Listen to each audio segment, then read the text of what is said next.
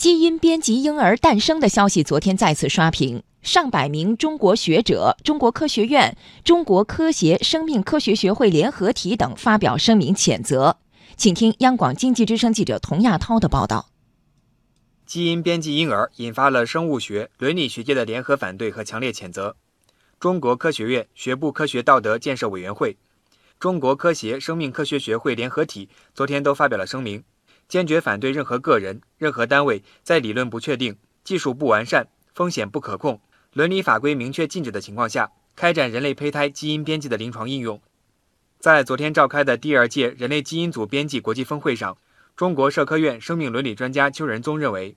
用编辑基因的方法去预防艾滋病，无异于高射炮打蚊子、小题大做。更违反了相关规定。According to Ministry of Health and the Ministry of Science Technology，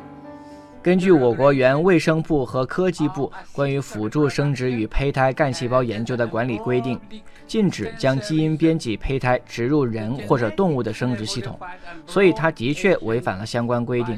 无论是基于预防或者增强的生殖细胞基因组编辑，都会改变人类基因库。The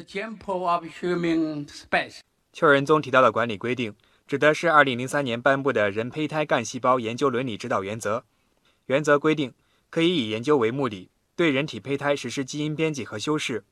但是体外培养期限从受精或者核移植开始，不得超过十四天。昨天，科技部副部长徐南平表示，基因编辑婴儿如果确认已经出生，属于被明令禁止的，将按照中国有关法律和条例进行处理。CRISPR-Cas9 基因组编辑技术的共同发明人、美国加州大学伯克利分校教授杜德纳博士发表声明说：“目前为止，不应当进行 CRISPR-Cas9 在人类种系编辑方面的应用。目前，多个国家都明令禁止对人类胚胎进行基因编辑。在加拿大和澳大利亚，违法编辑人类基因组将分别面临最高十年、十五年的监禁。在法国，禁止以繁殖人为目的的生殖性克隆。”并且明确标注这种行为是反人类物种的罪行。目前，中国对于基因编辑还没有专门的法律规范。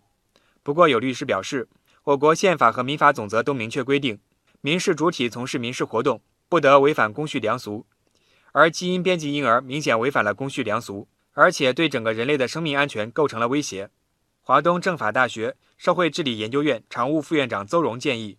立法应当及时回应社会关切。放任这种研究的话，可能带来的负面效果就无法控制，从而公共的秩序造成危害。所以，立法者必须及时的回应科学技术的发展带来的这种问题，对这个问题呢进行很好来进行规制。